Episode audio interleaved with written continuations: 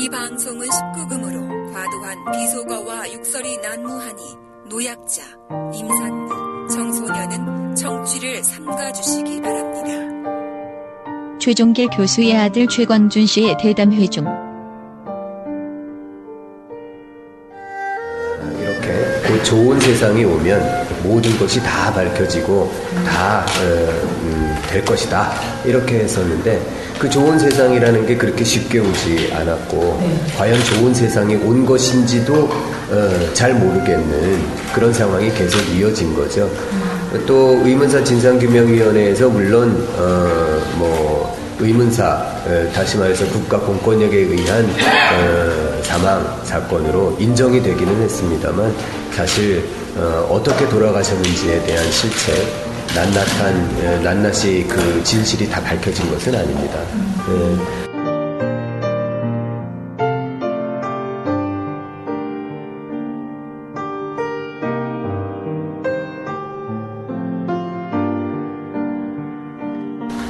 국가가 국가기관이 국민을 어, 뭐 죽음에 이르게 했다는 것은 어, 당연히 있어서는 안 되는 일이고 우리 모두가 나서서 진상 규명에 발벗고 나서야 되는 일이었음에도 불구하고 또 안타깝게도 이것이 그 가해기관이 경찰이 되었건 가해기관이 어, 뭐, 뭐 당시 중앙정보부가 되었건 어, 이렇게 됐을 때 그 경찰은 지금도 남아 있고 그 과거의 중앙정보부는 지금도 사실 어, 뭐 국정원으로 남아있고 이렇게 됐을 때 오히려 우리 국정원은 과거의 중앙정보부가 아니다.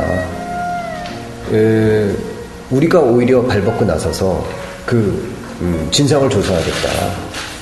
우리는 그런 과거와는 단절하겠다. 이런 어떤 에, 에, 그런 단계에 우리가 가지를 못한 거죠.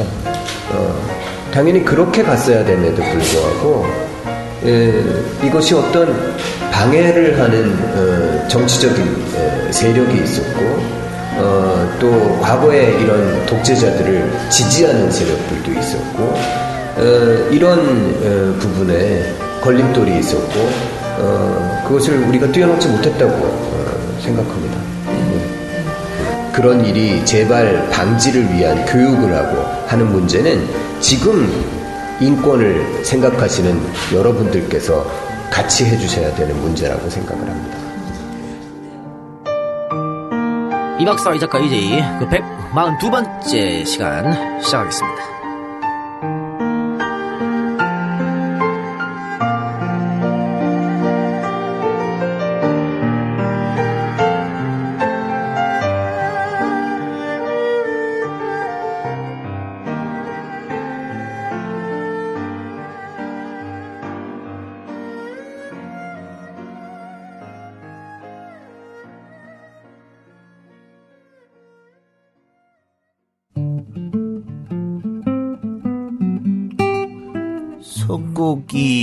한우 다 똑같은 거 아닐까? 아닙니다. 여기 안티마블링으로 건강하게 키워진 네이처오다 유기농 한우. 이화를 위한 이유식 분쇄. 정말 맛있는 스테이크와 로스용 등심. 가족이 함께 즐기는 샤브샤브. 그리고 유기농 황소곰탕과 멋진 카드에 메시지를 담아 보내는 유기농 한우 선물 세트까지. 이제 단 한 번을 드셔도 건강한 이야기가 있는 네이처오다 유기농 한우와 함께 하세요. 이제 단 한 번을 드셔도 건강한 이야기가 있는 네이처오다 유기농 한우와 함께 하세요.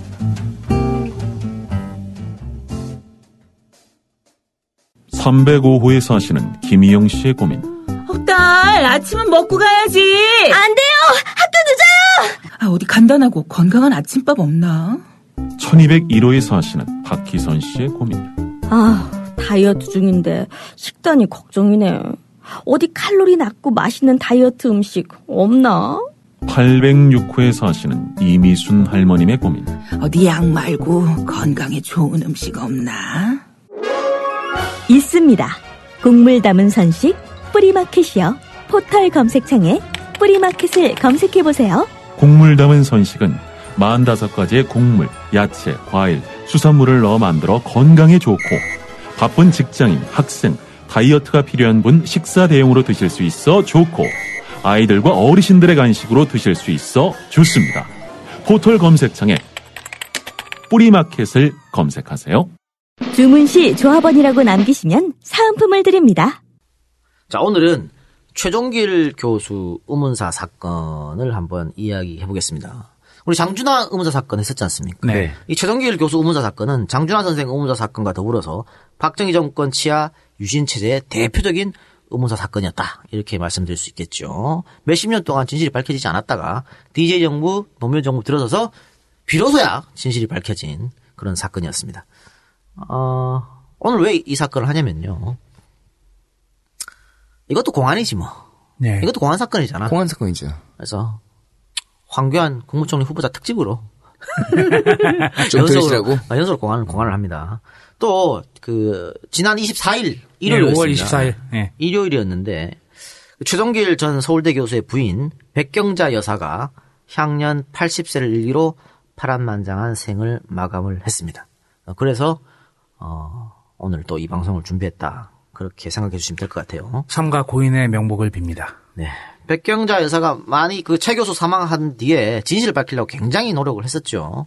또, 어, 백 여사가 임종 전에는 유산의 대부분을 최전 교수 추모 기금으로 천주교 인권위원회에 기부를 하겠다는 유언을 남겼다고 합니다. 그 국가에게 배상금을 받았거든요. 네. 18억 5천만 원 정도 되는 돈. 그거 전부 다 기부하겠다는 유언을 남기셨어요. 황교안 총리 후보자와 참 상반되는 행보를 보이시는. 10분의 1! 예. 그러니까. 뭐 그게, 그게 그릇의 차이고 수준 차이 아니겠어요? 그렇죠. 답답하네요. 그러면, 어, 본격적으로 최정길 교수의 일생을 좀 들여다보고요. 네. 그 다음에 이 사건의 흐름, 이 사건의 문제점, 이 사건의 결과 이야기해 보도록 하겠습니다. 최종길 교수는 1931년 4월 28일 충청남도 공주군 반포면 상신리에서 아버지 최상희 어머니 성금래 사이에서 사남 이녀 중 셋째로 태어났습니다. 상신리는 경주 최씨 집성촌이었다 그래요. 어, 이들 집안은 남매 간 우애가 굉장히 특별했다 그럽니다. 동생이 맞고 오면 누나들이 가서 복수를 대신 해주곤 했는데 누나는 어린 종기를 등에 업고 덩치 큰 남학생들과 싸우곤 했답니다.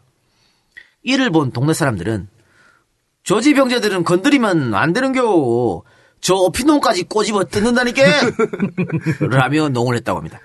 어, 린 종길이 등에 업혀가지고도 어 누나가 야 이 새끼들아 아. 왜내 동생 욕해 그렇지. 막 이제 싸우고 그러면 뒤에서 어쩌쩌쩌쩌 막 때리는 했다는 거지. 거야. 그만큼 형제간의 우애가 깊었다는 이야기겠죠. 어, 공부를 잘했던 최종길의 형 최종남이 초등학교만 마치고 학업을 중단하고 동생들 뒷바라지에 매진한 것도 그런 이유에서였고요. 나는 공부를 못하지만 내가 돈을 벌어서 동생들 공부를 시켜야지. 이런 이유였겠죠.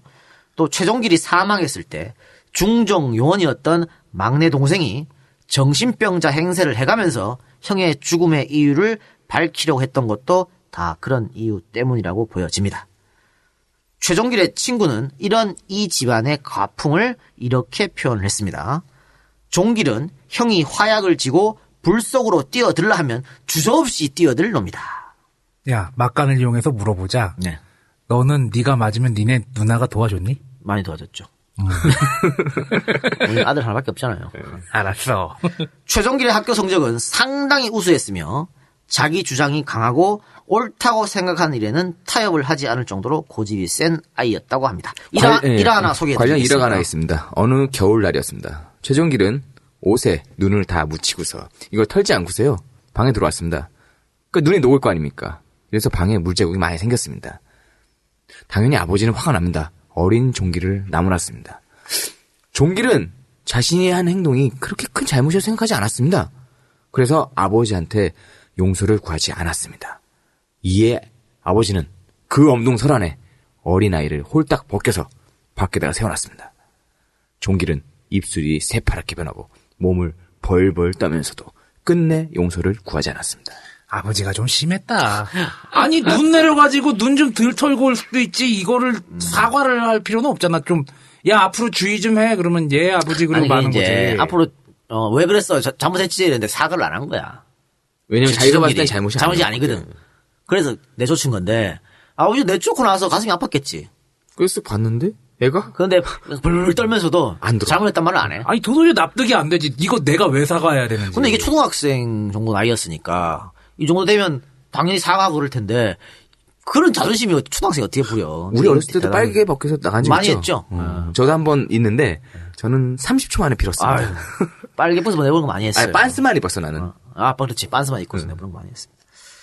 어, 최동길의 아버지는 장남 최종남이 초등학교를 우수한 성적으로 졸업했으나 집안 사정이 여의치 않자 인천 작은 집에 장남을 맡기고 자신은 돈을 벌러 만주로 향했습니다.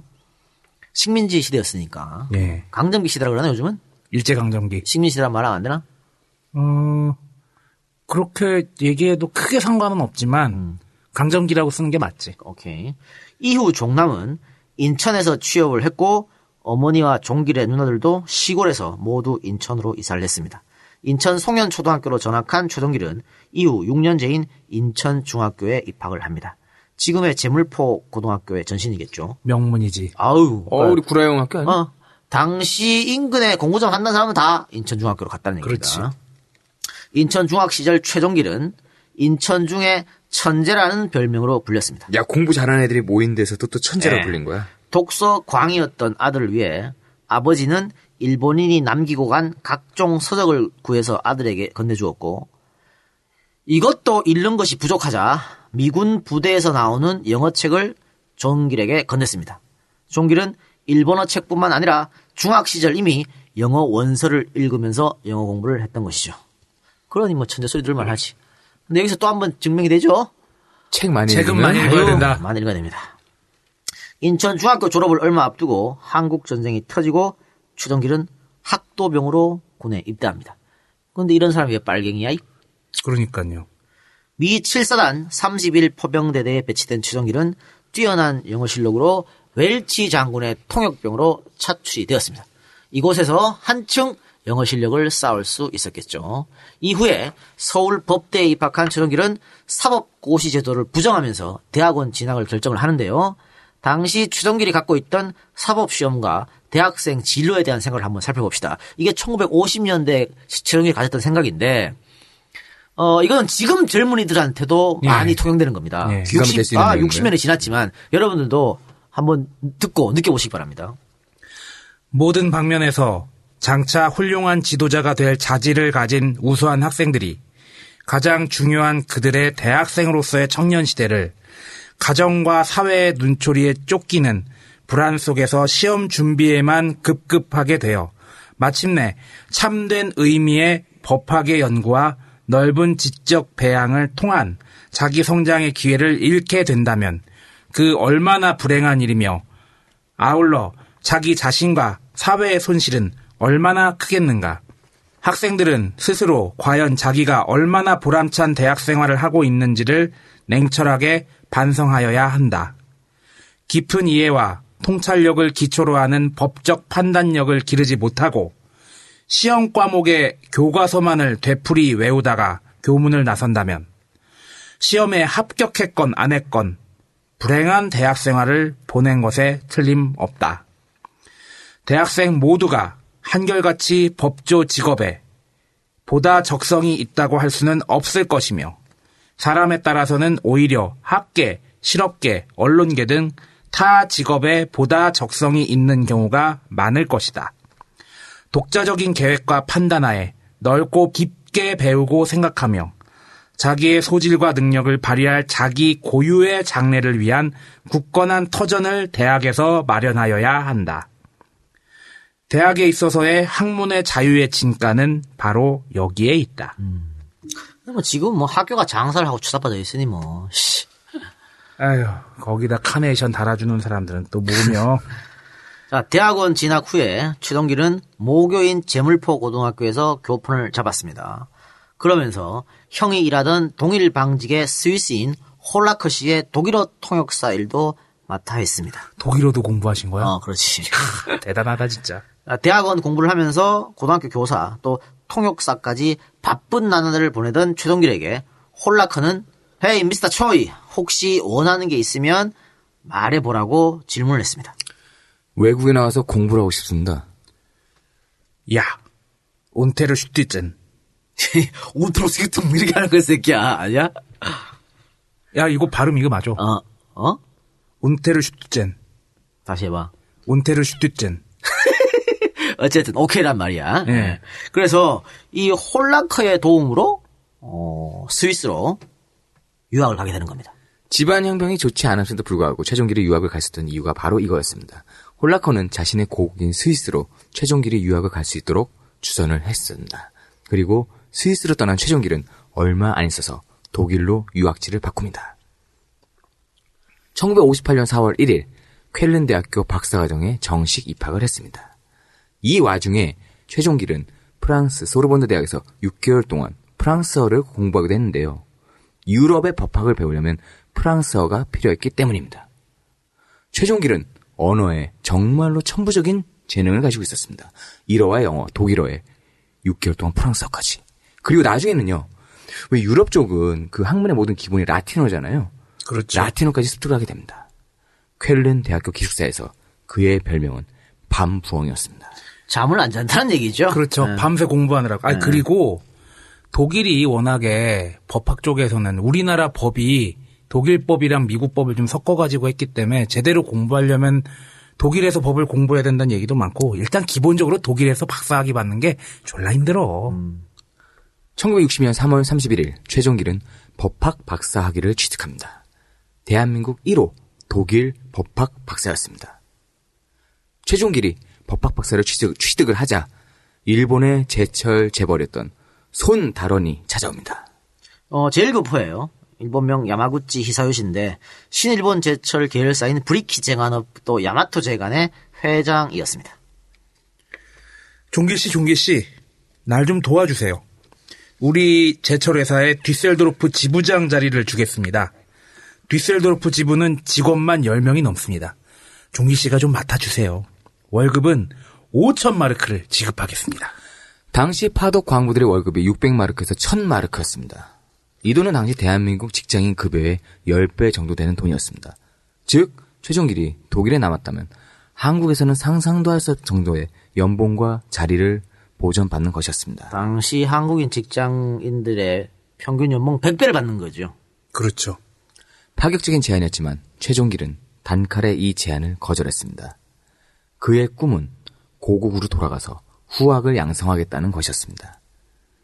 자신이 머나먼 이국 땅에 와서 갖은 고생을 하면서 공부를 한 목적이 본인의 명예나 금전적인 이득이 아니었다는 것입니다.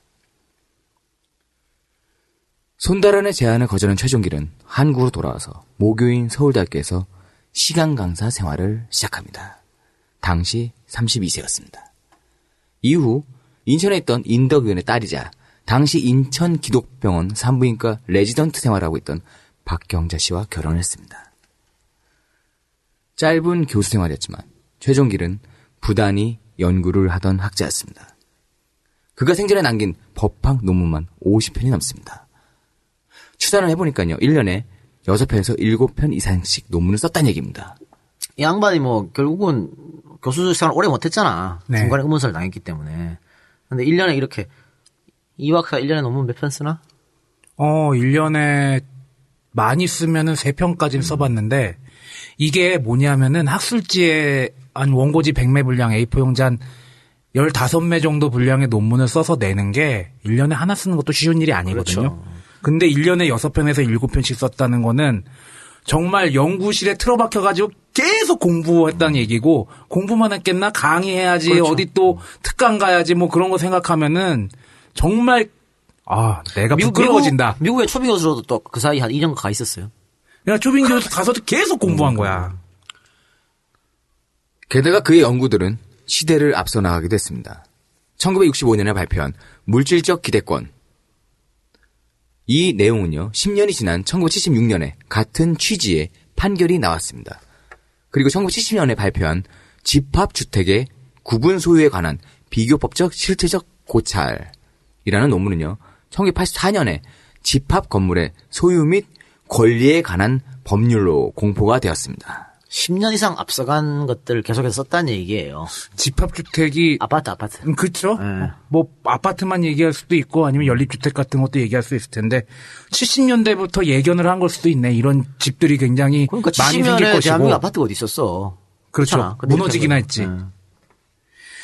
박정희의 삼선 개헌으로 서울대 학생들의 시위가 날로 거세지자 최종길 교수는 학생들을 지키기 위해 고군분투했습니다. 중앙정보부가 이신범을 연행하려고 하자 중정 요원을 가로막은 최종길은 오늘은 날이 저물었으니 교수들의 최면을 보아서라도 낮에만 수사를 해주십시오. 그리고 내일 출석하도록 양해해 주세요. 라고 말했다고 합니다. 이 말을 들은 수사관은 이신범을 체포하지 않고 순순히 물러났다고 합니다.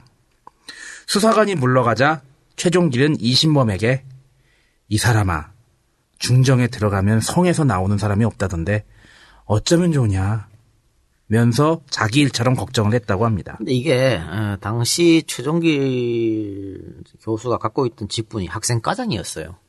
학생과장이 하는 일이 뭐야? 데모 못하게 하는 그래. 거예요. 데모 못하게 하니까 어 일단 경찰 찾아서 어떻게 할 수는 없고 막아주는 거야. 근데 이게 당시 박정희 정권 하였기 때문에. 절대 쉬운 일이. 아닙니다. 예. 지금 민주화가 이루어졌다는 지금도 어용 학자들 얼마나 많아요. 그렇죠. 안 그래? 예. 지금도 만약에 학교에 무슨 그런 학생들이 수비가 떨어졌는데 지금 경찰 지금 이 시간 2015년에 공권력에 들어가게 되면 학생 과장들이 이거 할수 있을 것 같아요? 못 막아요. 그리고 그 왜 4대강 뭐에 찬성한 교수들 다 네. 오염 교수들 아니야? 지 출세하려고. 지 돈 좀 더 벌라고. 그렇게 한 거야. 양심 판거 아니야. 내가 그 중에 대표 교수한테 수업을 들었어. 시발.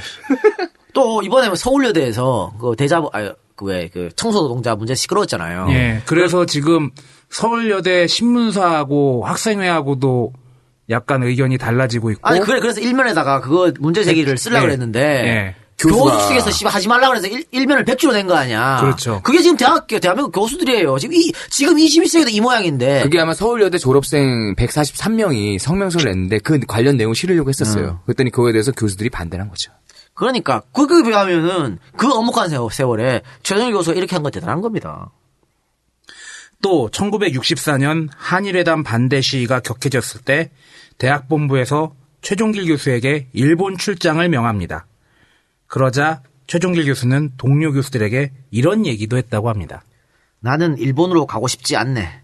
나라를 사랑하는 마음으로 자신의 몸이 다칠 줄 알면서도 저렇게 열심히 반대 시위를 하는 학생들이 있는데 내 아무리 할 일이 있다지만 일본에 간다는 것이 영 마음에 걸리네. 라고 말한 후 눈물을 흘렸다고 합니다. 그가 얼마나 학생들을 자기 자식처럼 생각했는지 알 수 있는 대목입니다.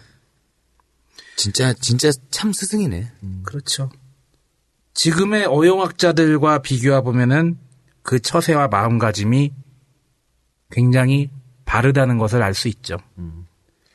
1972년 유신이 선포되고 이듬해 10월 2일 서울대, 서울대 물리대 캠퍼스에서 유신 이후 최초의 시위가 전개되고 이틀 뒤인 10월 4일 서울대 법대가 이 시위에 동참합니다. 학생들의 이런 시위에 정부 당국과 경찰은 강경 진압으로 맞섰습니다. 이것을 본 최종길 교수는 교수회의라는 공개석상에서 정부를 대놓고 비판을 했습니다. 민주주의 사회에서 학생들을 구타하고 고문하는 무도한 행위에 대해 정의를 가르치는 스승으로서 모른 채 하고 있다는 것은 말이 안 됩니다. 서울대 총장을 통해서 대통령에게 정식으로 항의를 해야 합니다. 당시가 어떤 사회였습니까? 도청, 감청, 미행은 기본이고 중앙정보부 요원들이 대학교에 상주하고 있던 시대였습니다. 이러한 시대에 목숨을 걸지 않으면 이런 발언은 정말 하기 힘든 발언이었습니다. 이 발언 때문이었을까요? 최종길 교수는 곧바로 중앙정보부에 소환이 됩니다. 중앙정보부는 북괴 공작원 이재원이라는 사람을 체포했는데 이 이재원이 최종길 교수와 중학교 동창으로 최종길이 스위스로 유학 갈 당시 네덜란드에서 유학을 했던, 유학을 떠났던 사람입니다. 중앙정보부는 이재원과 최종길 교수의 관계를 묻기 위해서 최종길 교수를 중앙정보부로 불렀습니다. 묻는 게 아니라 엮기 위해서였겠죠.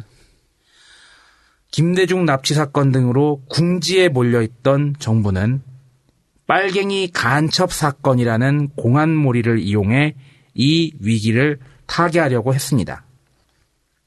그리고 서울대 법대 교수인 최종길 교수는 그런 공안몰이에 안성맞춤인 사람이었겠죠. 당시 중앙정보부 감찰반에는 최종길 교수의 막내 동생 최종선 씨가 근무하고 있었습니다. 이게 중정 8기 수석이었다고 그래요. 집안이 다 어. 아. 최종선은 직속 상관 이용섭에게 이렇게 얘기했다고 합니다. 혹시 저희 형님이 수사에 혹시라도 참고인이라도 조사받게 될 경우에는 비인간적 대우가 없도록 좀 노력 좀 해주십시오. 이런 부탁에 대해 이용섭은 흔쾌히 그렇게 하겠다고 대답했습니다. 이용섭에게 다짐을 받은 최종선은 다시 담당 수사관 김석찬을 만나서 만일 형님으로부터 조사 협조를 받게 될 경우 인격적으로 대우해 주십시오. 라고 다시 한번 부탁을 했습니다. 이에 대해서 김석찬은 이미 실질적인 조사는 종결되어서 최종적인 기자회견문을 준비하고 있으니 신경 안 써도 돼. 라고 대답했습니다. 이걸 보면은 뭐 그 집안의 형제들이 솔직히 중앙정보부 직원으로서 자기 형님 좀 잘 봐주십시오, 자주 봐주십시오라고 공안에 엮여가지고 온 사람한테 이렇게 얘기하기 힘들 텐데 동생도 나름 되게 열심히 형을 보호하려고 노력한 거 보면 참 끈끈했던 것 같아요. 1973년 10월 16일 오후 최종길 교수는 남산으로 향합니다.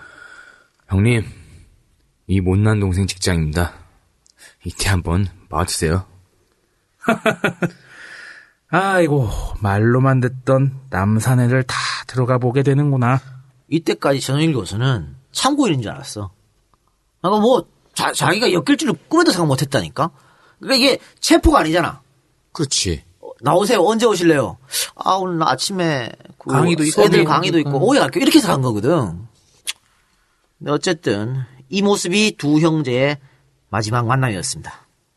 10월 19일 새벽 1시 최종길은 중정에서 사망했습니다. 동생이 뛰어갔을 때는 이미 최종길의 시신은 치워지고 없었습니다. 최종선은 형이 투신했다는 현장으로 달려갔습니다만 거기에는 유혈이나 물로 닦아낸 흔적 같은 것도 없었습니다. 최종선은 형이 투신한 것도 자살한 것도 아니라는 사실을 그 자리에서 확신을 했습니다. 그러나 중정은 시신 확인도 해주지 않았고 검시 현장에 변호사는 물론 의사도 입회하지 못하게 했습니다. 장례식장에서는 가족 이외의 사람은 참석을 불허했습니다. 최종길 사망 일주일이 지난 10월 25일에 가서야 최종길의 사망 소식은 일간지에 실릴 수 있었습니다. 그러나 그의 사망 소식은 중정의 유럽 거점 대규모 간첩단 적발 소식과 함께 실렸습니다. 의문사 최종길 교수가 아니라 간첩 최종길의 자살로 진실이 세탁된 뒤였다는 것이죠. 당시 중정의 발표를 살펴보도록 하겠습니다. 이재원은 57년에 네덜란드로 유학했다. 58년 유럽의 북한 공작책 이원찬에게 포섭, 입북하여 노동당에 입당. 네덜란드, 스위스, 서독 지역의 공작책으로 임명됐다. 60에서 67년에 유학원 김장현, 이재문 미체포됐습니다. 김성수 미체포됐습니다. 최종길 구속 후 자살했습니다. 등을 포섭해서 북한에 파견했습니다. 간첩으로 만들었고요. 고재용 씨 등 유학생 공무원 47명에게 남한 적화 통일 전선에 참여를 독려하며 75만 달러의 공작금을 썼습니다. 이게 당시 일간지에 나왔던 내용이고요.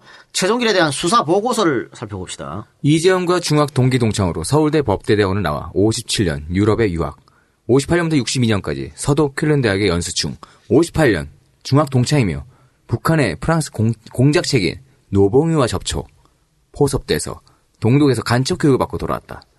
60년에는 이재현에게 인계돼 동독을 거쳐 평양에 가서 20일간 간첩 교육을 받고 노동당에 입당, 공작금 2,000달러를 받은 후 서독으로 돌아왔다. 62년 이재현으로부터 학원 토대를 구축할 것 등의 지령을 받고 귀국, 서울대 법대 교수를 취직을 한 뒤 67년부터 매년 2회 이재현에게 사업복을 했다. 70년 미국으로 가 다시 북한 공장과 접촉. 72년 돌아오는 길에 서독 쾰른에서 약 1개월간 머무르면서 이재현과 접촉했다. 금년 10월 17일 중앙정보부에 검거돼 범행 사실을 자백한 후 국내 간첩 조직망에 대한 여죄를 조사받던 중 용변을 보겠다고 변소에 가 창문에서 투신 자살했다. 네, 당시에 중정이 발표한 최종길에 대한 수사 보고서인데요. 투신 자살한 경위에 대해서 조금 더 구체적으로 살펴봅시다.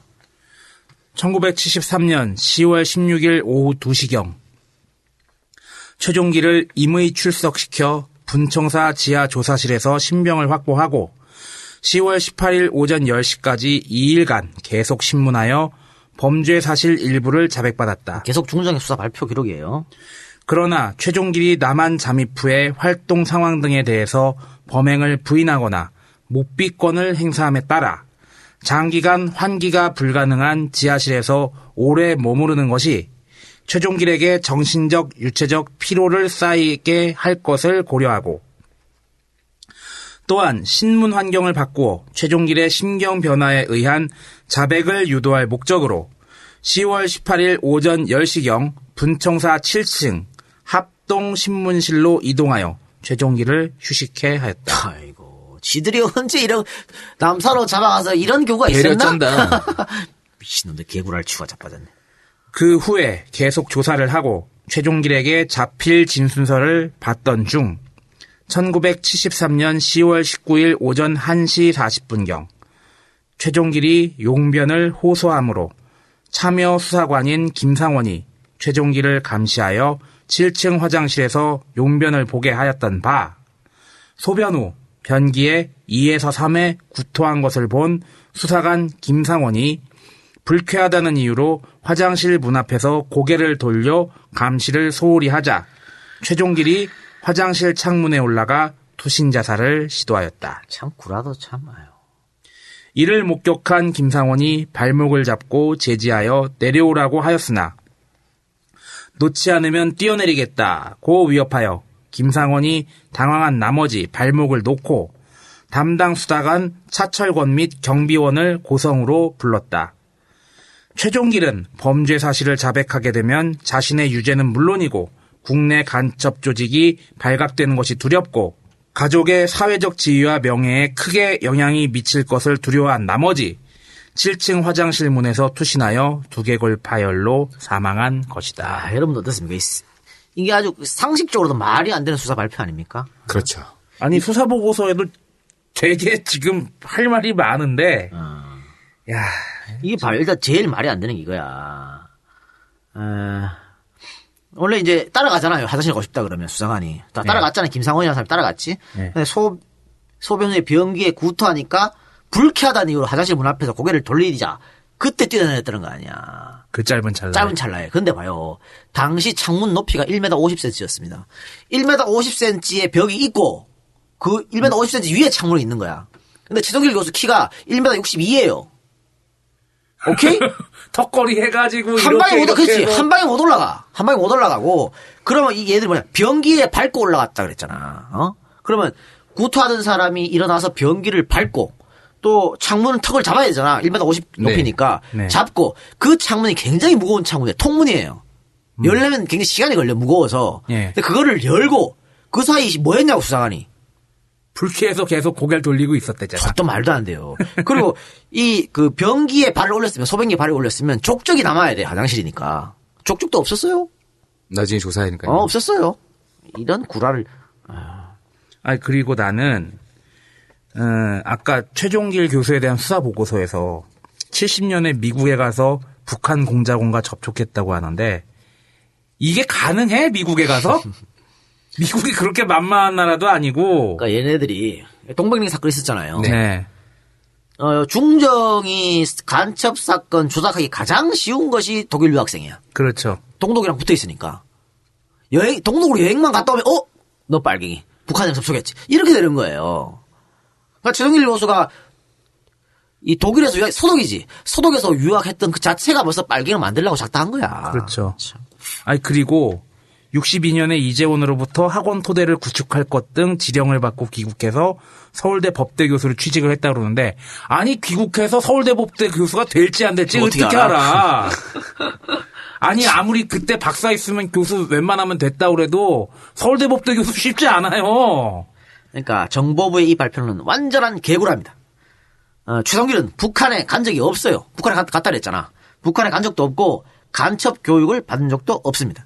70년 미국에 간 것은 연구를 위해서 학교에서 파견한 것이고 돌아올 때 서독에 들른 것은 유학 후에 한국으로 돌아온 뒤 한 번도 독일 친구들을 만난 적이 없기 때문에 10년, 10여 년 만에 독일 유학 당시 친구들을 만나서 그네들 집에서 기거하며 회포를 풀기 위해서 만난 거예요. 당연한 거 아니에요? 그렇죠. 아니 옛날에 같이 4년 공부했던 동안 사람들. 같이 공부한 사람들이야. 근데 10년 동안 못 만났잖아. 이제 한번 봐서 이번에 미국 간 김에 겸사겸사 겸사겸사 독일 들러가지고 어? 또 친구 다 집이 있을 거 하니까 거기서 우리 애들도 같이 갔잖아. 우리 마누라도 같이 갔고 저쪽 마누라도 있을 거 아니야. 다좀 하고. 모여서 사진 찍고 거기서 다 나와요. 그런데 이거를 간첩으로 엮어가지고 말이죠. 그래가지고 독일 친구들하고 이 독일의 최성기를 가르쳤던 스승들이 나 이 한국 정부를 맹비난하면서 우리가 증언을 해줄게 이렇게 말했는데 한국 정부는 그들의 입국조차 불허했습니다. 짜고 치는 고스톱이지. 중정이 최동기를 수사하게 된 계기는 간첩 이모 씨가 자수를 해오면서 최종길이 간첩이다라고 했다는 제보로부터 그이 수사가 시작된 거거든요.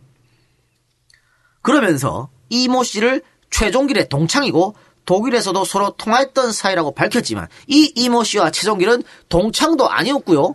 독일에서 전화 통화한 사실도 없었으며 한 번도 만나본 적이 없는 생면부지의 관계였습니다. 만들어 엮은 거네요. 엮은 거죠. 중정의 수사는 출발부터 틀린 것이죠. 이것도 역시 결과를 도출해놓고 짜맞추기 수사로 가는 것이었는데 허술하기가 짝이 없습니다. 당시 최동길 수사를 지휘했던 중정 5국 수사단장 장성록은 의문사 진상위원회의 조사에서 이렇게 밝혔습니다. 최종길은 전혀 간첩이 아님에도 불구하고 최종길 사후에 간첩으로 발표되었습니다. 최종길은 분명 간첩임을 자백한 적이 없는 데다가 그 외 간첩이라는 증거가 전혀 없었습니다. 라고 증언을 했습니다. 이 장성록이 뭐냐면 이 최동길 수사를 총지휘한 사람이에요. 총지휘한 사람이 이렇게 증언했다니까. 또 최종길의 출두를 직접 요청했던 중종 5국 10과장 안흥용도 최종길이 간첩임을 자백했다는 발표는 허위라고 단언했습니다. 들어봅시다. 솔직히 말씀드리면 그때 수사에 진전이 없어서 보고받거나 받은 내용이 거의 없었습니다. 동백님이 갔다 왔다는 최종길의 자백 외에 혐의를 입증할 만한 어떤 자백도 받지 못했습니다. 평양에 갔다 왔다거나 공작금을 받았다 등의 자백을 받은 일이 없습니다. 최종길이 한 유일한 자백은 동백님, 동북에 갔다 왔던 것 뿐이에요. 이거 한마디 예고는 뭐 평양에 갔다 온 적도 없고 공작금을 받았다 마- 말한 적이 없는데 수사 기록은 아까 어떻게 나왔습니까? 평양을 갔다, 공작금을 받았다. 예. 다 최종길이 직접 이야기했던 거잖아. 다 조작된 사건인 것이죠. 최종길은 수사를 받으면서 당연히 모진 고문을 당했습니다. 당연한 거 아니겠어요? 예. 당시가 어떤 시대인데?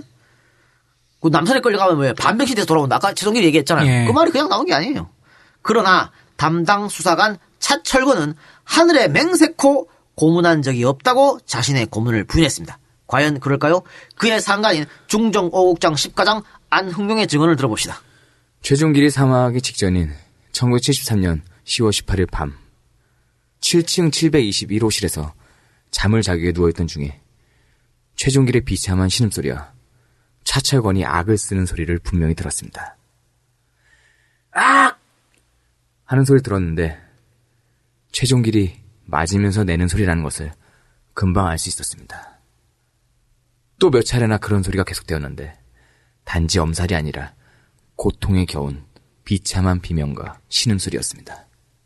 최종길 사체의 사진에서도 고문의 흔적은 바로 나타납니다. 차철건은 거짓 증언을 한 것이죠.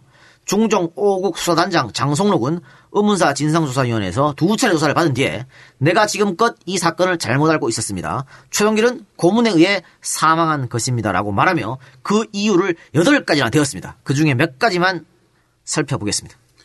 사진에 나타나는 것처럼 심한 고문을 당했을 경우에는 7층 화장실은 물론 어디로든 제 발로 걸어가는 것은 절대 불가능합니다. 걸어 다니는 것은 고사하고 살아 있었을지조차 의문스러운 상황입니다. 따라서 최종길의 신병을 옮겨 7층으로 올라간 것조차 사실이 아닐 것이며 더군다나 걸어 다니지도 못하는 사람이 화장실 창문을 타고 넘어서 자살을 했다는 것은 있을 수가 없는 일입니다. 자살이 아니라 최종길은 이미 고문으로 죽었거나 가사 상태에서 현장에 옮겨진 것이 틀림없습니다. 최종길을 7층으로 옮기라고 제가 지시한 것은 18일 오후 7시 30분이었습니다. 이 사람이 대빵이었기 때문에 이렇게 주- 지시를 한 거예요. 그러나 국장, 과장, 주무수사관, 수사관 등은 이구 동성으로 18일 오전 10시경에 최종기를 7층으로 옮겼다고 진술했습니다. 이는 그들이 진술을 짜 맞추었다는 이야기입니다. 왜냐면요. 중정에서 가장 높은 직속상관의 명령을 거절해 거부해 있을 수 없는 일이에요. 근데 분명 이 양반은 7층으로 옮기라고 말한 게 18일 오후 7시 30분이었다고 얘기한 거야. 근데 나머지 밑에서 조사했던 애들, 그러니까 어 밑에 조사했던 애들이 고문하고 잘못하다가 사망했다는 게 지금 우리 추측 아닙니까? 네. 그들이 똑같이 오전 10시로 이분을 맞춘 거야. 아니, 내가 7시 반에 하라 그랬는데, 왜 10시, 10시 오겠다는 말이 나오냐 말이지. 이거는 짜 맞췄다는 얘기밖에 안 되는 거다라고 본인이 증언하고 있는 거예요. 예. 계속 증언합니다. 저는 7층에 있는 최종기를 본 적이 없습니다. 또 7층 화장실은 평소에 잠겨 있습니다. 7층으로 올라가지 않은 상태에서 지하에서 사고를 당한 것이 아닌가 하는 생각입니다.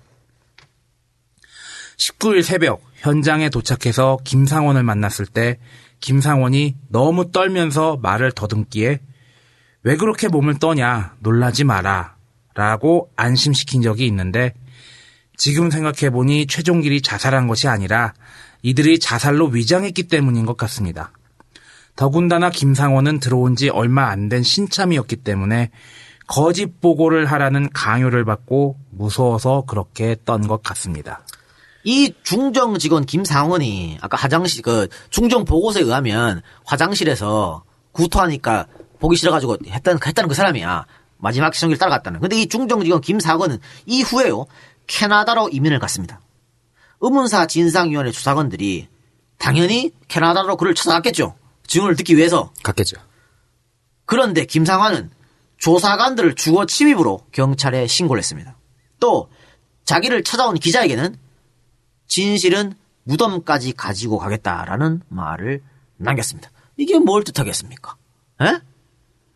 김상환이 마지막까지 있었잖아. 네. 그런데 진실은 무덤까지 가지고 이게 뭔 말이냐고. 아니 최동길이 자살을 했으면 중정 보고서에 의한 것처럼 자살을 했으면 이런 말을 할 되지. 필요가 없지. 얘기를 하면 어, 되지. 자살했어요. 내가 봤어요. 그렇죠. 어, 내가 화장실에 있었는데 떨어지고 방 이렇게 얘기하면 되지. 뭘 진실을 있다 말을 왜 하냐? 그렇지 않냐? 네. 이거 뭐 너무나. 자, 또 다시 중정 5국 10가장 안흥용의 증언입니다. 새벽 1시에서 2시 사이에 두 사람 정도가 복도를 우당탕 뛰어오는 소리를 들은 것은 분명합니다. 위 소리를 들은 직후에 김종환 계장이 내가 자고 있던 방으로 나를 깨우러 왔습니다. 김종환 계장은 나를 깨운 후에 7층의 비상 계단으로 데려가더니 비상 계단 좌측의 한쪽을 한 손으로 가리키면서 여기서 밀어버렸어 라면서 양손으로 최종기를 밀어 떨어뜨린 동작을 연출했던 기억이 생생하게 납니다. 아, 끝난 거 아닙니까 이거? 화장실도 아니고 비상 계단이네. 아, 그러니까 아까 총 책임자가 말한 게 맞을 수 있다니까. 총 책임자가 예. 왜 지하에서 벌써 사- 사건이 났는데 예. 7층으로 옮겨가지고 그래서 가능성이 있다고 얘기했잖아. 그렇죠. 그러니까 7층에 와서 화장실에 떨어뜨릴 필요가 없지. 네. 그럼 비상계단에서 그렇게 하면 되는 거 아니야? 그렇죠. 어차피 엮을 건데. 근데 문제는 뭐냐? 이 그 계장이라는 김종환 계장. 네, 아까 얘기했던. 그러니까 7층 비상 계단으로 여기서 가서 밀어버렸다고 밀어버렸다고. 말한 사람. 이 사람이 이제 증언해주면 다 나오는 거 아니에요? 나오죠. 근데 이 양반이 의문사 진상규명위원회 조사가 이루어졌을 때 이미 사망하고 없었습니다. 그러면 증언을 못 듣는 거지. 망자는 말이 없잖아요. 그러니까. 자, 여러분들, 자, 지금, 지금까지 당시 조사관들의 말을 쭉 들어봤을 때 어떻습니까? 이거는 완벽한 100% 조작 사건입니다. 간첩 조작 사건이죠. 오로지 자신들의 정치적 이유를 위해서 최종길이라는 한 사람의 인생과 그 가정을 무지막지하게 파괴하는 짓거리를 저들이 한 겁니다. 그리고 그 후예들, 박정희 후예가 박근혜 아니에요? 그렇죠. 당시 중정의 후- 후예들이 지금 법무부 장관 아니에요? 얼마 지금 전까지 국정원 애들 김기춘이 아니에요? 있었어요. 그러니까 그 후예들이 지금 대한민국을 마음껏 조성하는 이 나라 현실이 참 막막하기만 합니다. 도널드 그레그 전 주한 대사 우리 방송에 너무나도 잘 나오는 네. 이 양반이 당시에 이 최동규 사건이 있을 때 CIA 한국 지부장으로 있었습니다. CIA CIA 정보력 김대중 납치 사건 때 말씀드렸잖아요. CIA 지부 어, CIA의 정보력은 뭐 중정이 어디 갓 100분의 1도 안 돼. 어? 근데 이 당시 그레그 CIA 한국 지부장이 어떻게 당시 사건을 이야기했냐면요. 사건 있고 나서 최종길 사망 사건을 번국에 보고하기를 이렇게 보고했습니다. 김대중 납치 사건에 항의하는 대학생들의 시위 배후 조정 여부를 조사받던 최 교수가 고문을 받다가 사망했거나 고문 고통을 이기지 못해 창문에서 뛰어내려 숨졌다. 라고 했습니다. 보고서를 낸 뒤 그레그는 청와대를 항의 방문해서 이후락 부장의 중앙정보부와 협조할 수 없다 라고 했고 일주일 뒤에 이후락은 해임됐습니다. 야, 이우락을 날려버린 사건이네. 어, 이거는, 어, 그레그의 말이지. 그렇죠. CIA 지부장의 말은 들어야지. 예. 그러니까 왜 CIA 지부장이 이후락 부장의 중정과 협조할 수 없다 그랬냐면, 자신들 CIA는 이따운 짓은 안 한다 이거야. 그렇죠. 이런 야만적인 집단이냐 이것이. 이 짓거리를 해놓고 또 이걸 숨겼잖아. 그렇지. 우린 이런 걸 안 한다. CIA가 한, 저, 중정이랑 똑같은 거 아니에요. 어차피 정보를 하는, 저, 첩보를 만드는, 만지는. 협조할 수 없다. 그러니까, 그래서 이후락이 아웃된 거예요. 중앙정보부는 최종길이 자살했다라고 그것을 인정하라고 유가족을 협박했고요. 유가족들은 어쩔 수 없이 중정이 내민 탄원서에 사인을 할 수밖에 없었습니다. 이 탄원서는 유가족이 작성한 게 아니에요. 중정이 작성해서 유가족한테 넘긴 거지. 야, 사인해. 안 네. 그러면 자 니네 저기 가족들 다 잡아놓을 거야. 연자대로 처리할 거야. 이렇게 되니까 할 수밖에. 할 수밖에 없는 거예요. 그 어, 탄원서를 한번 소개시켜 주십시오. 존경하는 중앙정보부장님, 우리는 나라를 배신한 천인공노할 간첩 최종길의 가족으로서 그가 간첩이었음을 잘 알고 있었습니다. 비록 조국을 배반하고 양심의 가책을 못 이겨 결국은 자기 생명을 스스로 끊은 최종길이 한없이 밉고 원망스러우나 살아있는 가족은 무슨 죄가 되겠습니까? 부디 살아남은 우리 가족을 불쌍히 여겨서 부장님께서 저희를 용서해 주시고 우리를 보호해 주시며 최종길의 죄상을 신문에 보도하지 않고 호적에 기재하는 등 사상적 제한을 가하지 않음으로써 자손들이 밝게 살아갈 수 있도록 허락해 주십시오. 이거죠. 자손들 때문에 자식들 때문에 이 중앙정보부의 협박에 사인할 수밖에 없었다. 진짜 이가 깨지고 애가 끊어진 심정으로 사인을 했겠네요. 그러니까 어?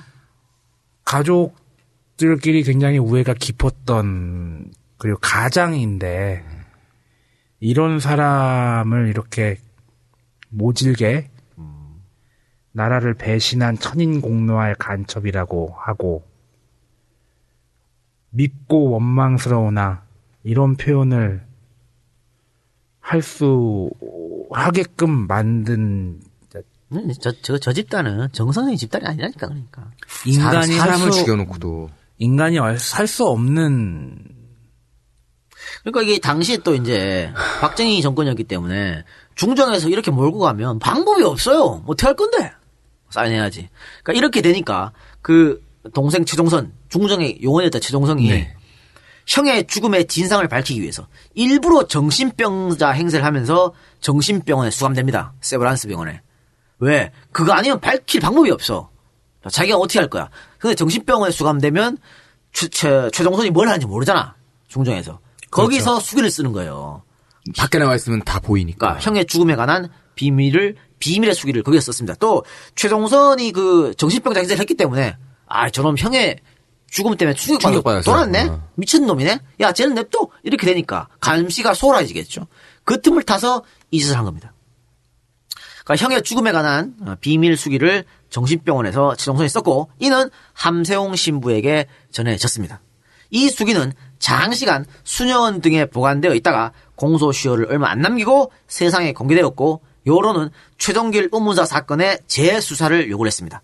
88년이었습니다. 그러나 당시 정부인 노태우 정부는 진실을 덮기에 급급했습니다. 재수사를 맡은 담당 검사는 참고인으로 소환된 최종선을 정보부 사람으로 착각하고 이렇게 말합니다. 수고 많으십니다. 적당히 덮어버리는 거죠, 뭐. 이게 대한민국 검사 검사? 이게 검사가 최종선이 최종길 동생인지 몰랐던 거야. 근데 신문 카드를 보니까 중종이 원이었네. 어, 그, 어, 아 중종이 원으로 온지 알았어. 아, 중정에서 오셨군요. 어. 아이고 수고 많네요. 이거 뭐 적당히 덮으면 되는 거지 뭐. 안 그래요? 이랬는데 이게 검사가. 동생이야. 그러니까 이게 대한민국 검사 수준이에요. 그러니까 88년에 대한민국 검사가 지금 뭐 뭐가 달라? 똑같지. 어? 네. 권력의 개. 안타깝습니다. 그래서 88년 재수사의 결론이 어떻게 나냐? 최동길은 간첩이라는 증거도 간첩이 아니라는 증거도 없다. 이렇게 결론이 났습니다. 야, 이게. 뭔 개소리야. 내 거인데 내 거 아닌 내 거 같은 너냐? 이거 봐. 최동길은 간첩이라는 증거가 없으면 씨발 간첩이 아닌 거지. 안 그래? 간첩이 아니라는 증거도 없다고. 뭐 그걸 어떻게 하냐고. 어? 말이 그래서 되는 뭐 어쩌자는 거야, 그제? 아유, 이따구 거를 최종 결론이라고 내니까 얼마나 답답한 노릇입니까? 결국에 이 사건은 김대중 정부에 들어서서야 최종 진실이 밝혀집니다. 의문사 진상규명위원회는 최 교수가 간첩 사실을 자백했다는 당시 중정 발표가 거짓임을 지- 지적하면서 최 교수는 중정의 고문과 협박 등 불법 수사에도 불구하고 강요된 진술을 하지 않았기 때문에 권위주의적 공권력 행사에 순응하지 않음으로써 소극적으로 저항하는 행위, 또한 권위주의적 통치에 항거한 활동에 포함된다고 볼 수 있는 만큼 최 교수의 죽음은 민주화 운동과 관련이 있다고 발표했습니다. 진상 규명위는 또 특히 최 교수의 경우 사망 이후에 사회적으로 큰 반향을 일으켜서 유신 반대 등 민주화 운동의 중요한 근거가 됐던 점을 감안해 보면 최 교수의 저항은 민주헌정 질서를 확립하고 국민의 자유 권리를 신장시킨 중요한 의미를 가진다라고 덧붙였습니다. 2006년 2월 14일에 서울 고등법원은 국가가 유가족에게 18억 4,800여만 원을 배상하라고 판결했습니다. 법원은 국가 권력이 나서서 서류를 조작하는 등의 방법으로 조직적으로 사실을 은폐하고 고문 피해자를 오히려 국가에 대한 범죄자로 만든 사건에서 국가가 소멸시효 완성을 주장하는 것은 인정할 수 없다는 이유를 제시했으며 법무부는 상고를 포기해서 항소심 판결이 확정되었습니다. 이거 뭐 법원의 최종 판결로 끝난 겁니다, 이 사건은. 네. 조작 사건인지. 조작으로. 어, 결론이 났죠. 네. 근데 이게 안타까운 거는 그런 겁니다. 법무부가 상고를 포기했어. 아니, 그 당연히 그렇게 되는 거죠. 라고 음. 언뜻 이해가 가는데 이걸 대법원까지 갔어야 되는 거 아니냐. 왜냐면 대법원에서 정말 확정 판결을 받아야지. 뒤에 뭐 판례도 있을 거 있을 거 아니야? 네. 근데 이거는 포기해서 그냥 고등법원에서 끝났기 때문에 그건 좀 아쉽다라는 또 주장이 있긴 있습니다. 어쨌든 그건 그렇고. 그러면, 에, 잠깐 쉬었다가 뒷이야기 계속 하도록 하겠습니다. 팀장님, 커피 사주세요. 아, 또 만 원 깨지는구나. 사무실과 거실에도 저렴한 커피가 있지만 왜 비싼 커피 전문점의 커피를 마실까요? 에스프레소로 커피를 만들기 때문입니다. 커피의 나라 이탈리아에서는 ESE pod 커피로 에스프레소를 뽑습니다. 캡슐 커피 머신과 사용 방법이 동일한 이탈리아 에스프레소 머신과 아라비카 원두로 만든 50잔의 ESE pod 커피가 월 3만원. 50잔으로 부족할 땐 한 잔에 330원부터 커피의 황제 블루 마운틴까지 30종의 ESE 파드 커피를 골라 마실 수 있습니다. 1년 약정 후에는 머신 소유권을 이전해 드립니다. 국내 유일의 ESE 파드 커피 전문몰 www.esepod.co.kr 070-700-0962 070-700-0962 아휴, 나도 커피 되게 좋아해가지고 커피 머신 같은 것도 하나 놓고 그러고 싶은데. 비싸잖아. 아니 비싼 것도 그렇고 내가 이런 거를 관리를 잘 못해가지고 근데 뭐 특히나 관리 잘할 수 있는 분들이나 아니면은 회사 같은 데서 쓰면 굉장히 도움이 되겠네. 1년 약정하고 월 3만 원이랍니다. 월 3만 원인데. 아, 그렇게? 예. 에스프레소 50잔과 머신, 머신은 당연히 주겠고 50잔가 주는 겁니다. 월 3만 원으로. 그럼 하루에 한 잔씩 먹어도 어 되겠는데? 하- 하루에 두 잔 정도 먹죠. 어. 주말 빼고 어, 두잔 먹잖아. 어. 그리고 그게 뭐 50잔이 모자란다. 그러면 한 잔에 330원으로 더 먹을 수 있다고. 뭐 아메리카노 라떼 블루 마운틴. 아, 내 대학교 때 블루 마운틴 존나 처먹었는데 맛도 모르고. 그냥 왠지 뭐 있어 보여서 블루 마운틴 주세요 이렇게 했었는데. 요즘. 요즘 커피숍 가면은 커피 한 잔에 얼마죠? 한 엄청 4, 비싸죠. 5천 원 하죠. 어, 더한 데도 있어. 예, 비싼 데도 많고. 그러니까 이탈리아 에스프레소 머신이라고 하는데 어, EJ 회원의 특전이 있다 합니다. 홈페이지 회원 가입 시에 가입 경로에다가 EJ를 남겨주시면 특별 혜택을 드린다고 하네요. 난 이런 얘기 들을 때마다 예전에 기억나는 게 전화해가지고 확인했대잖아. 뭐라고? 그 EJ 진행하시는 분 작가 이름이 뭐죠? 그러면 뚝 끊어버리고. 네, 아니 오늘 직접 오셨는데 광고주가 어, 내 사인도 받아 가셨어요. 그때는 진짜 팬인 것 같고 아 이분이 1년 전에도 광고 신청 한번 했어. 근데 그때는 돈이 없었나 봐. 아, 그래. 어, 다시 신청하셔가지고. 아, 되게 1년 소- 소중한 광고네. 어, 1년 전이랑 광고비가 전혀 안 올랐, 안 올랐네요. 깜짝 놀랐다 그러길래. 올릴 거예요. 우리가 시장을 어지럽힌다는 지적이 하도 많아가지고. 어쨌든. 근데 7월 달부터요. 렌탈료가 5천원 이상 된답니다. 아. 3만 5천원. 어, 그러면 한 달 빨리 해야지, 빨리. 해야겠는데? 6월 달에? 5월, 6월 빨리 하셔야 됩니다. 예. 그래야 3만 원으로 할 수 있다는. 아, 주소 소개시켜주기 바랍니다. 예, www.esepod.co.kr 전화번호는요. 070-7001-0962입니다. 이게 그런데 어, 분쇄 필요 없고 캠핑 필요 없고 청소 필요 없고 청결유지 필요 없다는. 어, 그래? 어. 되게 좋네요, 문? 오호. 그래요. 야, 그 이 박사 같은 총각도 손 좀 덜 갈 거 아니야. 오. 이게 가격이 29만 8천 원부터 279만 원짜리까지 기계가 있거든. 음. 야, 근데 이걸 3 월 3만 원이면 36만 원밖에 안 되는 거 아니야? 그렇죠. 그렇죠? 예. 어, 괜찮은데? 괜찮았습니다. 훅 땡기는데. 음, 그래요. 하여튼 아, 설치비 보증금도 없답니다.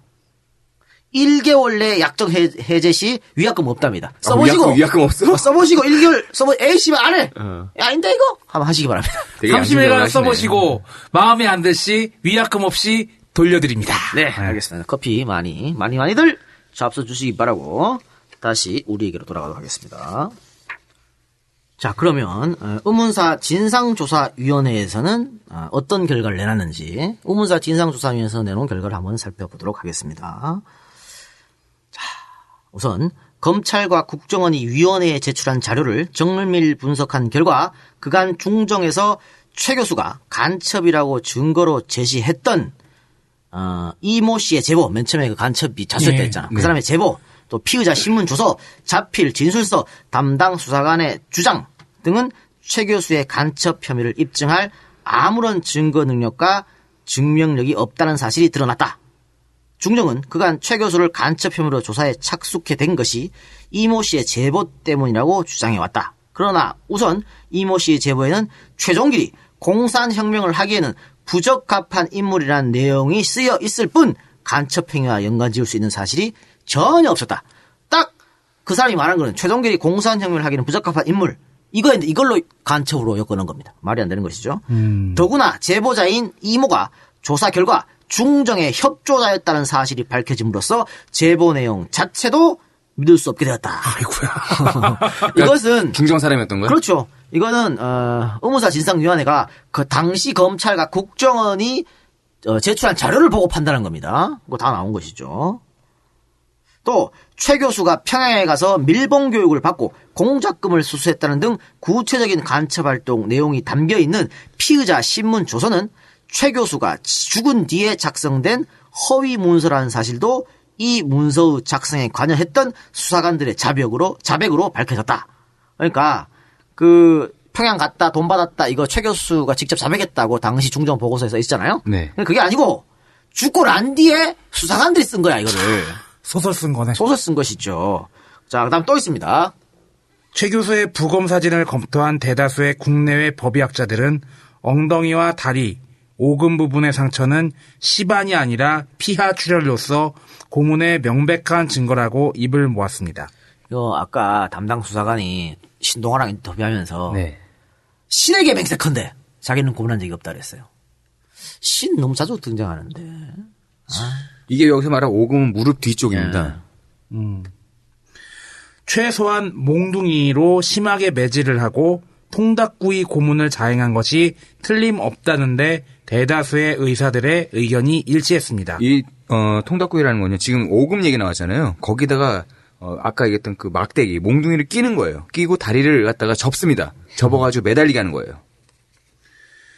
법의학적 접근을 통해 고문 사실이 입증된 한편 중정 수사관들이 최 교수가 사망한 3에서 4일 뒤 국립과학수사연구소에 찾아와 부검원장을 탈취하려고 했던 사실이 새롭게 밝혀졌습니다. 이거 뭐 뻔하지 않겠어요? 지들이 잘못이 없으면 그걸 왜 훔치려 그래?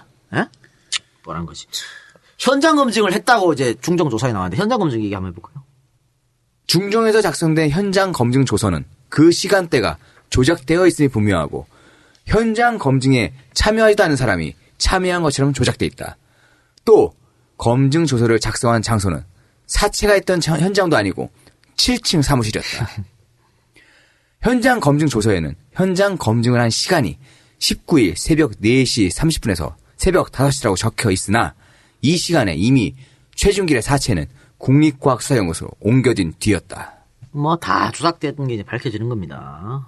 아, 또 제가 어, 아까 전에 에, 화장실에서 뛰어내리려 그랬으면 소변기에 발자국이 있어야 된다 그랬잖아요. 네. 없었다 그랬잖아. 그런데 중정 보고서에는 그 발자국이 있습니다. 그걸 한번 살펴볼게요. 최 교수가 투신하기 위해 소변기를 딛고 올라갔다며 중정이 제시한 이 사진은 그 발자국 사진입니다. 최 교수의 자살을 뒷받침한다기보다 오히려 타살의 의혹을 더해주는 증거로 보아야 할 것이다.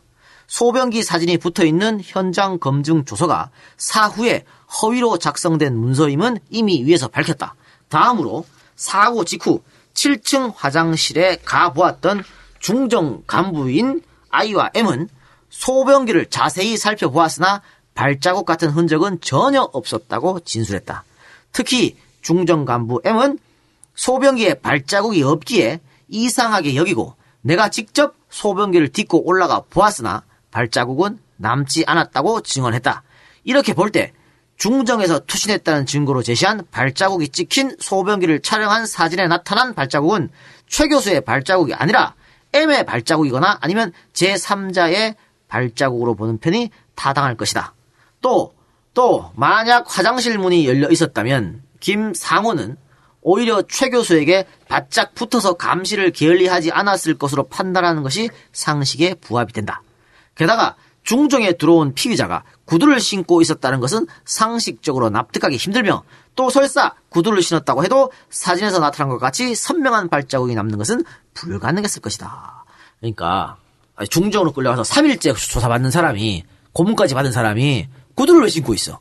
신발 벗겼겠지. 당연히 고무신을 갈아 신었겠지 안 그래요? 네. 그런데 그 중정에서 야 이거 최종길이가 밟고 올라간 증거야 하고 사진 내온 것은 구두 발자국이었단 말이야. 그럼 뭐예요? 발자국 지켜야 되니까. 그럼 뭐야? 조작이지. 100% 조작 아니에요? 네. 네, 그 얘기를 지금 하는 겁니다.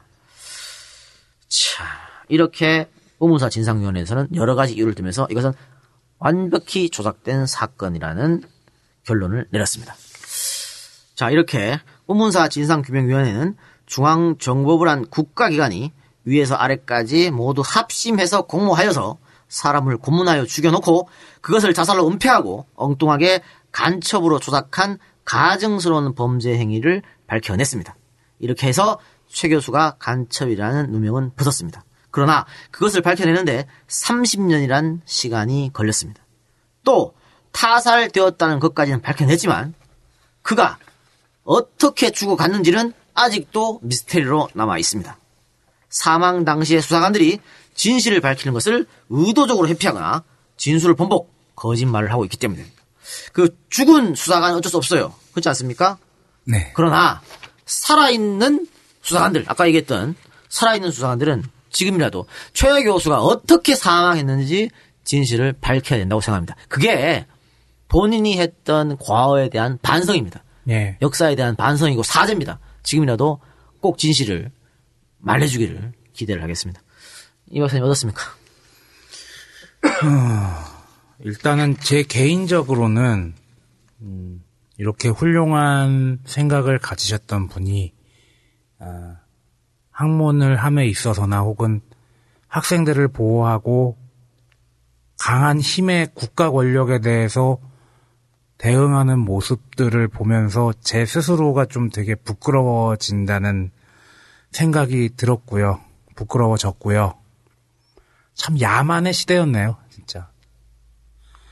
그렇게 생각이 들었습니다. 또 계속 패턴들이 이어져요. 사람을 죽여놓고 조작을 하고 또 어떤 사건을 조작해서 만들고 없는 사람 만들어내고 했던 것이 EJ 들으시면 분들은 다 아시겠지만 이승만 정권부터 시작해가지고 건국 이래 이러한 일들이 계속해서 이어져 내려오고 있습니다. 한 10년 정도 그런 것이 없었다가 다시 계속해서 이어져 내려오고 있습니다. 역사적인 사건들을 보면서 저희가 왜 이런 방송을 하는지 그리고 왜 우리가 그렇게 소리 높여서 뭔가가 바뀌어야 된다. 또 이 작가가 지난번 100회 콘서트 때 가끔 제가 생각이 나요. 100회 콘서트 때 이 작가가 울먹거리면서 정말 바꾸고 싶습니다라고 얘기했던 것들도 기억에 많이 남고 어, 결국에는 깨어있는 시민들이 깨어있는 국민들이 어떻게 실천으로 옮기느냐 투표를 하고 항의를 하고 하느냐가 정말 중요한 대한민국의 미래를 책임질 수 있는 중요한 일이 아닌가라는 생각이 들었습니다. 그리고 되게 좀 먹먹해지네요. 이상입니다. 네, 세상. 완전히 나체로 벗겨 양손과 양발을 타올로 묶은 뒤 긴 작대기에 끼워 두 개의 테이블 사이에 걸어 놓는다. 머리가 젖혀져 땅바닥 쪽으로 축 늘어지게 되는데 그러면 주전자로 코와 입에 물을 붓는다. 어프어프 거리며 숨을 못 쉬다 물을 마시게 되고 그러다가 정신을 잃는다. 이게 최종기 교수가 당했다는 고문입니다. 통닭구입니다. 유진 시절에 인혁당 재건 사건으로 중앙정부부에서 모진 고문을 받았던 전창일 통일연대 상임 고문이 어, 생생한 증언 끝에 이런 얘기가 나왔습니다. 이 방 안에서 너 하나쯤은 죽어도 아무도 신경 안 쓴다. 여기가 바로 최종기 교수를 죽인 방이다. 너 하나쯤 죽일 수 있다. 너 하나 죽어도 아무도 신경 안 쓴다. 정신 쪽 똑바로 차려라. 국가라는 것이 어, 존립해야 되는 기본 이유를 정말로 의심하게 만드는 사건들이 과거에 있었고 지금도 있지 말라는 법이 없습니다. 왜냐하면 과거 청산이 안 됐으니까요. 어, 늘 말씀드리지만 어, 청산되지 못한 과거 그리고 거기서 다치 많은 사람들의 눈물 이것이 정리가 되지 않는 한 이 나라는 오지 않는 미래에 대해서 한 발짝 더 나갈 만한 명분도 어, 이유도 없을 것 같습니다. 어, 국가라는 것이 존재하는 가장 기본적인 이유를 다시 한번 생각하게 하는 방송이었던 것 같습니다. 어, 다음번에도 이런 또 슬픈 소식이 슬픈 내용 오겠지만 그런 것들이 반복되지 말라는 어, 바램으로 저희가 방송을 준비를 하고요 진행을 하도록 하겠습니다. 네, 이상입니다. 근데 뭐 세상에 지금 반복되지 않은 바람으로 방송한다는데 반복이 되고 있어요. 반복이 되고. 얼마 전에 그 감, 간첩 조작 사건 있었잖아요. 국정원하고 검찰이 저질렀잖아. 21세기에. 예? 백주 대란에 저질렀잖아요. 지금도 뻗어시 하고 있는 거야.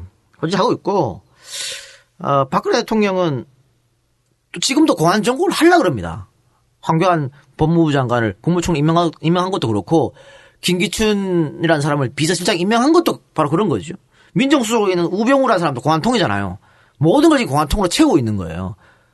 새누리당에 공천받은 그 검찰 출신 인간들도 거의 다 공안통입니다.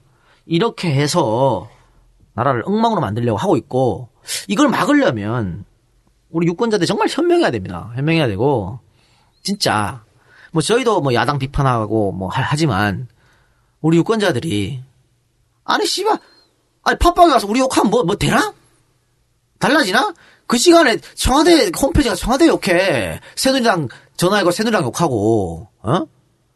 밖에 한 번 더 나가 나가서 으쌰으쌰 해주고 아, 그런 건 참 너무 답답해요. 우리 유권자들이 현명해야 정부가 그걸 두려워합니다. 가소롭게 생각하고 있는 거예요 지금 이 정부는. 이렇게 해도 된다고 생각하는 거예요. 그래가지고 지금 국무총리 임명한 거 아니야 한교안을? 어? 이래도 상관없어. 이래도 나는 선거의 여왕이야. 이렇게 해서 나 뽑아줘. 이렇게 해서 새누리당 뽑아주니까. 그렇게 해서 안 된다는 얘기죠. 뻔때를 보일 필요가 있다. 제발 현명하게 투표를 하고 현명하게 행동을 했으면 하는 바람입니다.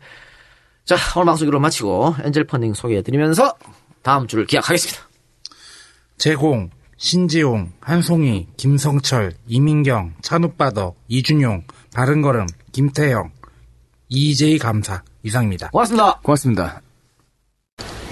남은 과제는 어, 제가 아까도 말씀드렸습니다만 어, 그 아버님의 사건은 많은 어, 사건 중에 사실 하나에 지나지 않습니다. 어, 우리가 과거 청산이라고 하는 어, 문제는 바로 인권 침해 문제고 국가 공권력에 의해서 국민의 인권이 침해된 어, 사건들입니다. 과거, 과거를 바로잡지 못하면 현재도 없고 미래도 없다고 생각합니다. 어, 인권 침해의 역사가 다시는 어, 이 땅에 되풀이되지 않도록 지금이라도 바로잡을 수 있도록 어, 계속적인 노력을 어, 기울여 주시기를 어, 간절히 부탁드립니다.